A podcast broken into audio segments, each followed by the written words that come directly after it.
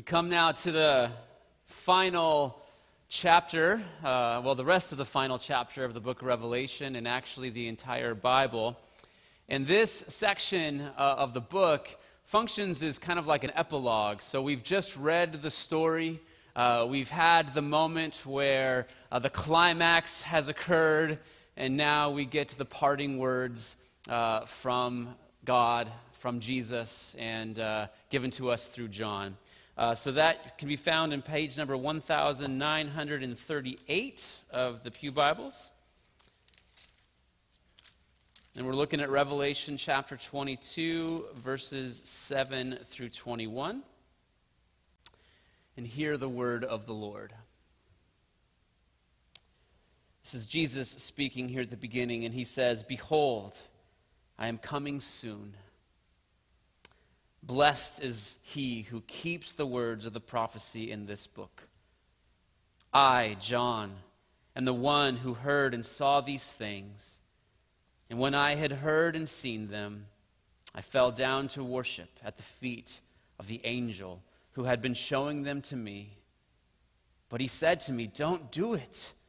I am a fellow servant with you and with your brothers, the prophets, and all who keep the words of this book. Worship God. Then he told me, Do not seal up the words of the prophecy of this book, because the time is near. Let him who does wrong continue to do wrong. Let him who is vile continue to be vile. Let him who does right continue to do right. And let him who is holy continue to be holy. Behold, I am coming soon. My reward is with me, and I will give to everyone according to what he has done. I am the Alpha and the Omega, the first and the last, the beginning and the end. Blessed are those who wash their robes, that they may have the right to the tree of life, and may go through the gates into the city. Outside are the dogs, those who practice magic arts the sexually immoral, the murderers, the idolaters, and everyone who loves and practices falsehood. I, Jesus, have sent my angel to give you this testimony for the churches. I am the root and the offspring of David and the bright morning star. The Spirit and the bride say, Come. And let him who hears say, Come. Whoever is thirsty, let him come. And whoever wishes, let him take the free gift of the water of life. I warn everyone who hears the words of the prophecy of this book. If anyone adds anything to them, God will add to him the plagues described in this book. And if anyone takes words away from this book of prophecy, God will take away from him his share in the tree of life and in the holy city, which are described in this book. He who testifies to these things says, Yes, I am coming soon. Amen. Come, Lord Jesus. The grace of the Lord Jesus be with God's people. Amen. This is the word of the Lord. Well, imagine a young couple. They've been married for a few years, they have a few children, and the husband is uh, in the military and he is about to be deployed for nine months somewhere on the other side of the world.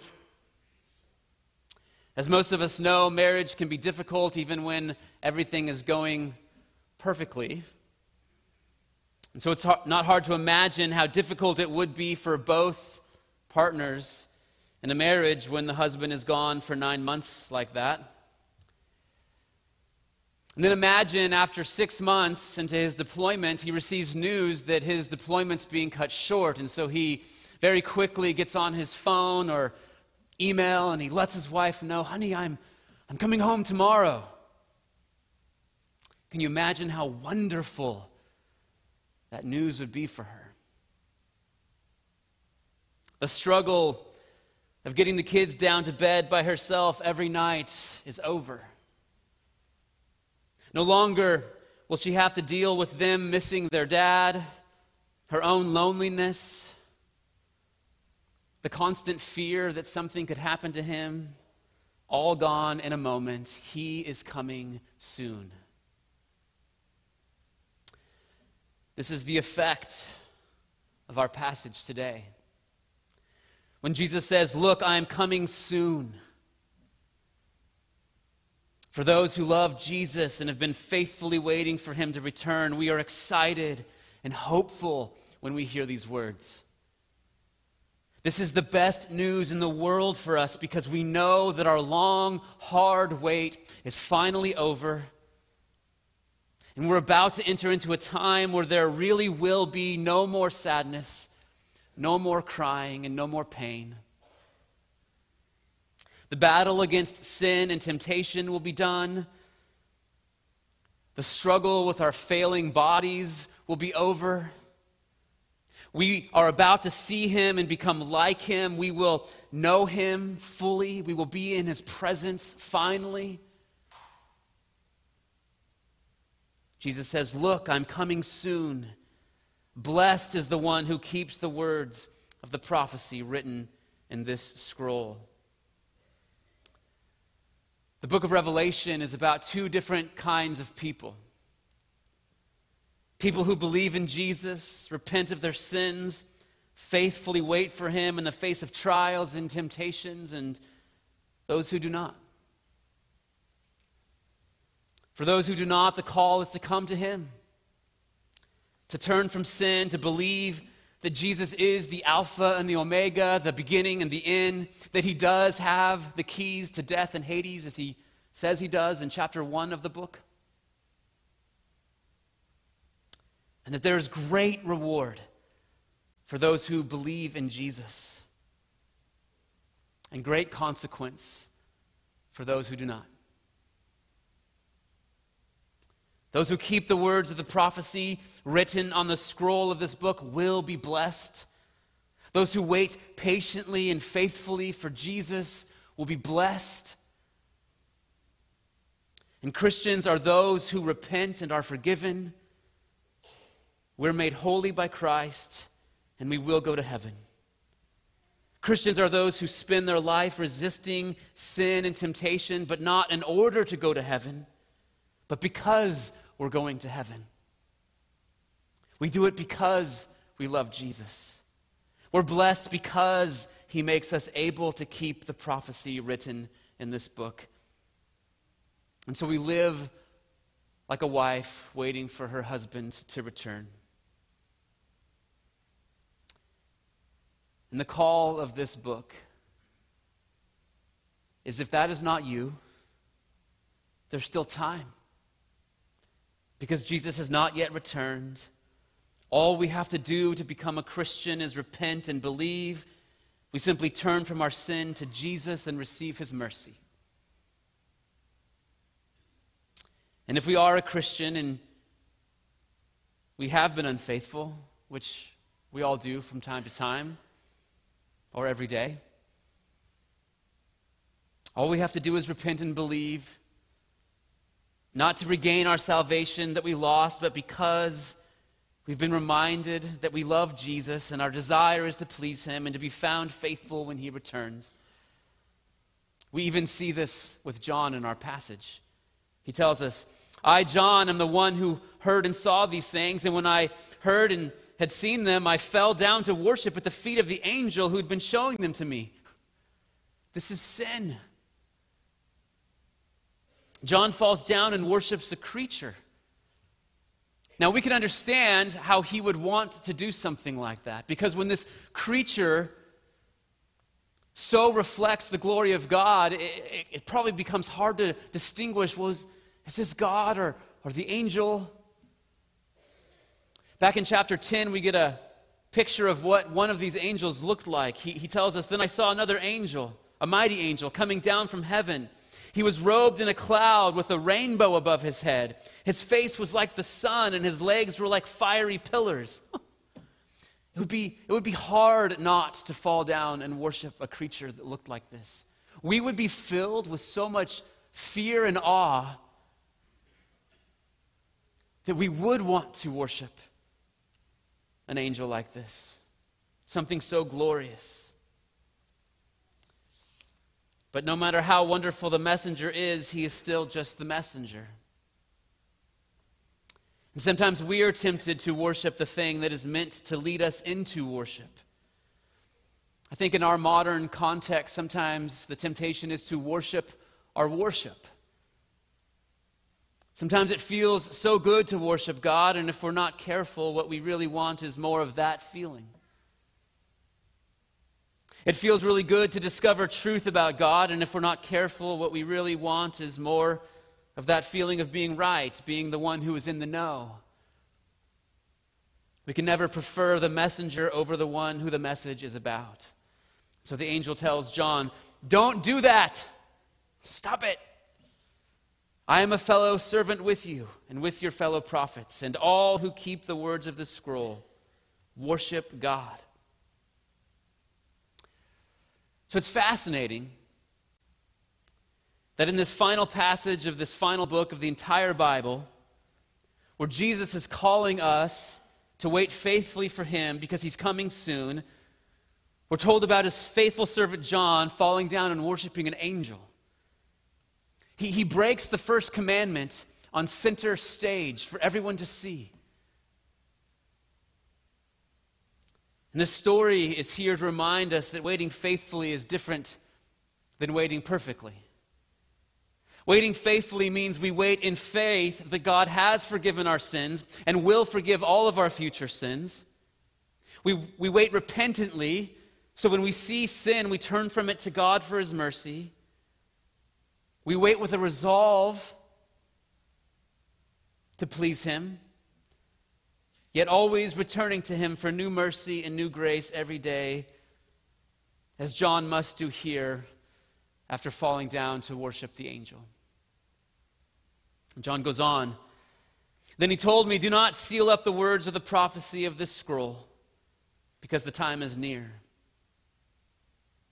In the Old Testament, the prophet Daniel was given prophetic visions like John is given here in the book of Revelation. Except Daniel was told to seal up the scroll until the time of the end. And so when the angel tells John not to seal up the scroll, his reason is because the time is near. The time of the end is now near, which means we are in the last days. We're in the last days that Daniel was looking forward to, and Jesus is now coming soon. This is a way of saying everything has now been revealed. Jesus has come. He has paid the final penalty for sins. He has ascended into heaven. He will return soon, and he could return at any moment. So, let the one who does wrong continue to do wrong. Let the vile person continue to be vile. Let the one who does right continue to do right. And let the holy person continue to be holy. Admittedly, this is a very confusing verse. Because why would why would the angel tell John to let people keep doing wrong? Aren't we supposed to help? Aren't we supposed to say something? The truth is, there is nothing anyone can do to stop a vile person from being vile. Remember, there, there are two different kinds of people. There are those who repent and believe and who will faithfully wait, and there are those who will not. And this verse is acknowledging that this is simply a fact. Those who don't want to wait faithfully don't have to, no one can make them. But those who are waiting faithfully are encouraged to continue to wait faithfully, continue to do right, continue to be holy. But John is told to leave the scroll of the book of Revelation unsealed so that everyone can hear this warning, and just maybe someone who is vile and who is doing wrong will hear these words of this prophecy and be moved to keep them, that they too might be blessed. Then in verse 12, Jesus speaks again and he says, Look, I'm coming soon. My reward is with me, and I will give to each person according to what they have done. I am the Alpha and the Omega the first and the last, the beginning and the end. So, first, he repeats himself as a reminder that he is coming soon, and his reward is with him for those who are faithfully waiting for him. And then he will give to each person according to what they have done. So, those who have put their faith in Jesus Christ, will be judged according to Jesus' perfect righteousness. We will be judged by the perfect life he lived in our place. And then we will be rewarded for how we have been faithfully waiting for his return. And those who have not put their faith in Jesus, who have not been waiting faithfully, will be judged according to what they have done. Paul tells us that there is no one who is righteous. No, not one. No one can stand before Jesus based on their own efforts. And then he says, He is the Alpha and the Omega, the first and the last, the beginning and the end. This is a statement that means Jesus has power and authority over the present and the future. He has power and authority over time and eternity and creation. He has power and authority to reward and to judge. He is the one to whom every human being will have to give an account, and He is the one who is coming soon. Remember, in the book of Revelation, there are two different kinds of people. And so, for some, this will be really good news, and for others, it is terrible news. And so, John goes on to describe the difference between the two different kinds of people in verse 14 and 15. He says, Blessed are those who wash their robes, that they may have the right to the tree of life and may go through the gates into the city. Outside are the dogs, those who practice magic arts, the sexually immoral, the murderers, the idolaters, and everyone who loves and practices falsehood. So notice those outside of the city are clearly identified as sinners.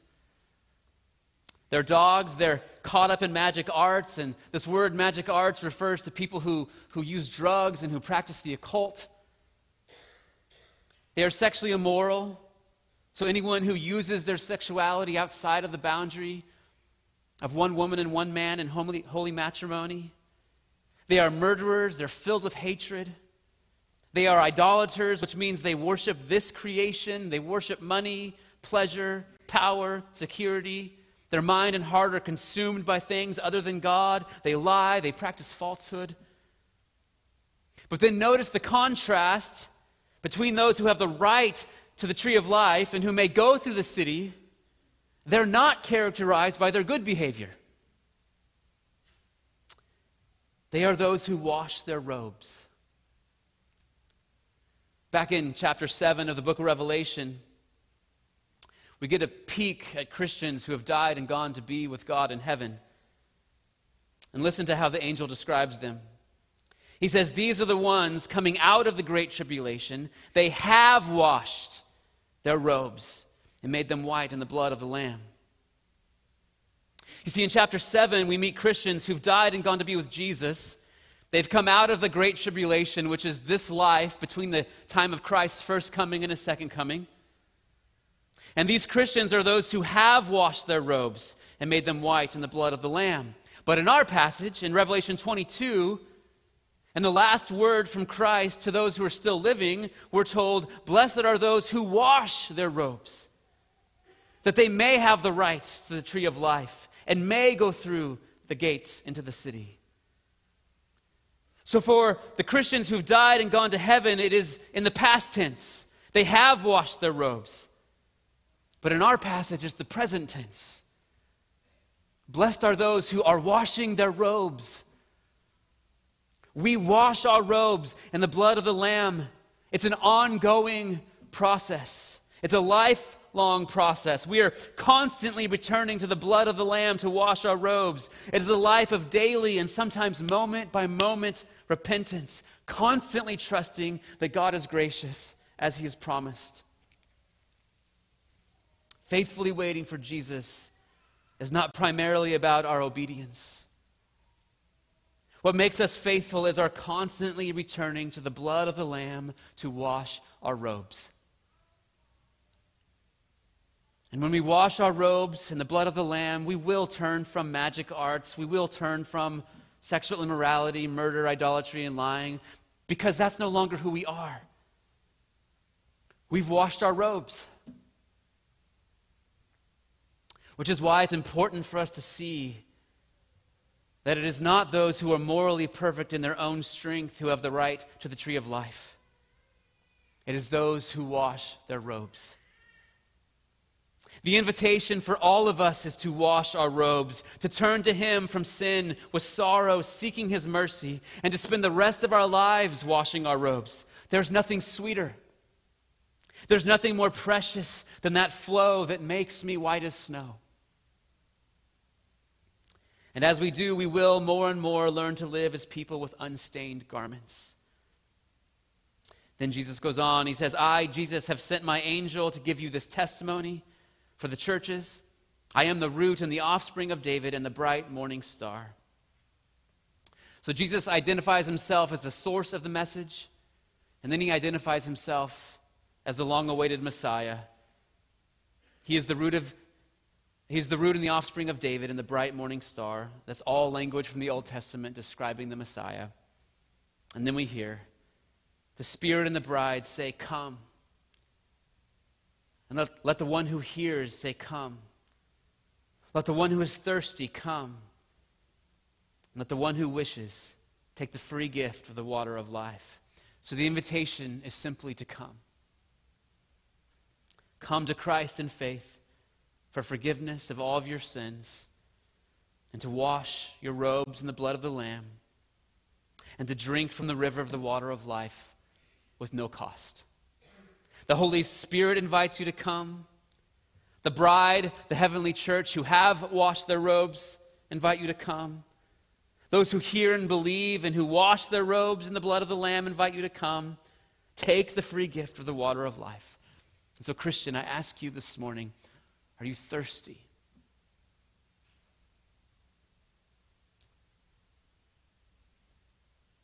And maybe this morning, maybe there's someone here who's never truly repented of their sins and believed in Jesus as Lord and God and Savior, then come. Believe.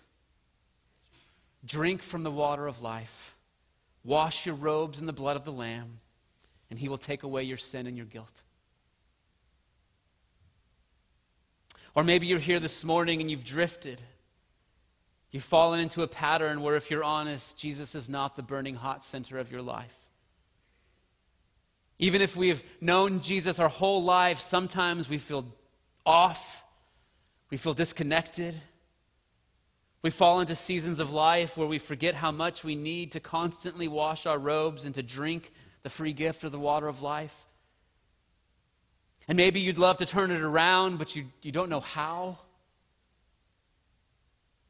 Notice the invitation is simply to come, which means we receive this news by faith. We trust God's words are true. So maybe, maybe this morning the prayer is simply Jesus, make me come. Jesus, make me believe more. Give me more faith. Make me trust you more. And then we repent which means we turn to God from our sin to his mercy and we confess. Maybe we have to confess our apathy, our lack of love. Maybe we even have to confess our unwillingness to confess. We confess our desire for pleasure, security, and power, and then we believe. We trust that there is a river of the water of life to drink from. We trust that our robes are clean by the blood of the Lamb, that He has not only forgiven our sin, but He's purified us from our sinfulness. And then we worship. We worship. Just like the angel told John to do after his idolatry was exposed. Worship God. And we can only worship as He has taught us to worship Him. He wants to be worshiped how He has told us to worship through prayer, through hearing Him speak in His Word in our daily worship, through coming here and worshiping together as a body. And then we worship Him through our obedience as we faithfully wait for His return. As Paul says in Romans 12 1, Therefore I urge you, brothers and sisters, in view of God's mercy, to offer your bodies as a living sacrifice, holy and pleasing to God. This is your true and proper worship. This means we live as if all that God says He has done for us is true, that all He says about us is true. We live as if we've been forgiven and freed from sin and guilt to worship Him in spirit and in truth. And this pattern repeats itself from the beginning of the Christian life all the way through. We learn to live dependent on His daily grace and mercy, aware of our need to constantly come to Him in repentance for more grace, and to resolve more and more to live in new obedience. We wash our robes, we drink freely from the river of the water of life. And then the conclusion of our passage begins with this warning. I warn everyone who hears the words of this prophecy of this scroll. If anyone adds anything to them, God will add to that person the plagues described in this scroll. And if anyone takes words away from this scroll of prophecy, God will take away from that person any share in the tree and in the holy city, which are described in this scroll. So, as we sang earlier, there is only one gospel. The good news is that for all who repent of their sins and put their faith in Jesus, we are forgiven. We've been remade into new creations who love God and keep his commandments. And Jesus will return one day to judge. And for those who know him and love him, this is a time we are waiting for and longing for. And for those who do not know him and love him, you are invited to come. Don't delay. Repent and believe. He is coming soon. And anyone who changes this simple message by adding to it or taking away from it, they are someone who obviously does not believe and who will suffer the plagues in this book. And then we're told, He who testifies to these things says, Yes, I am coming soon. Amen, which simply means truly. Come, Lord Jesus. The grace of the Lord Jesus be with God's people. Amen. Let's pray. Father, we come to you and we recognize that in this room full of believers, our desire, Father, is for you to send your Son and for him to return, to wipe away our tears, to make all things new. And yet, Father, we also realize that there may be some here today who've never come to know you truly. We pray, God, that the reality of Jesus' imminent return will move them to long for your mercy and grace. And then for those of us who are in the middle, struggling with doubts and temptations and fears, God, may we be assured that all we need to do is come. Drink from the river of the water of life without cost.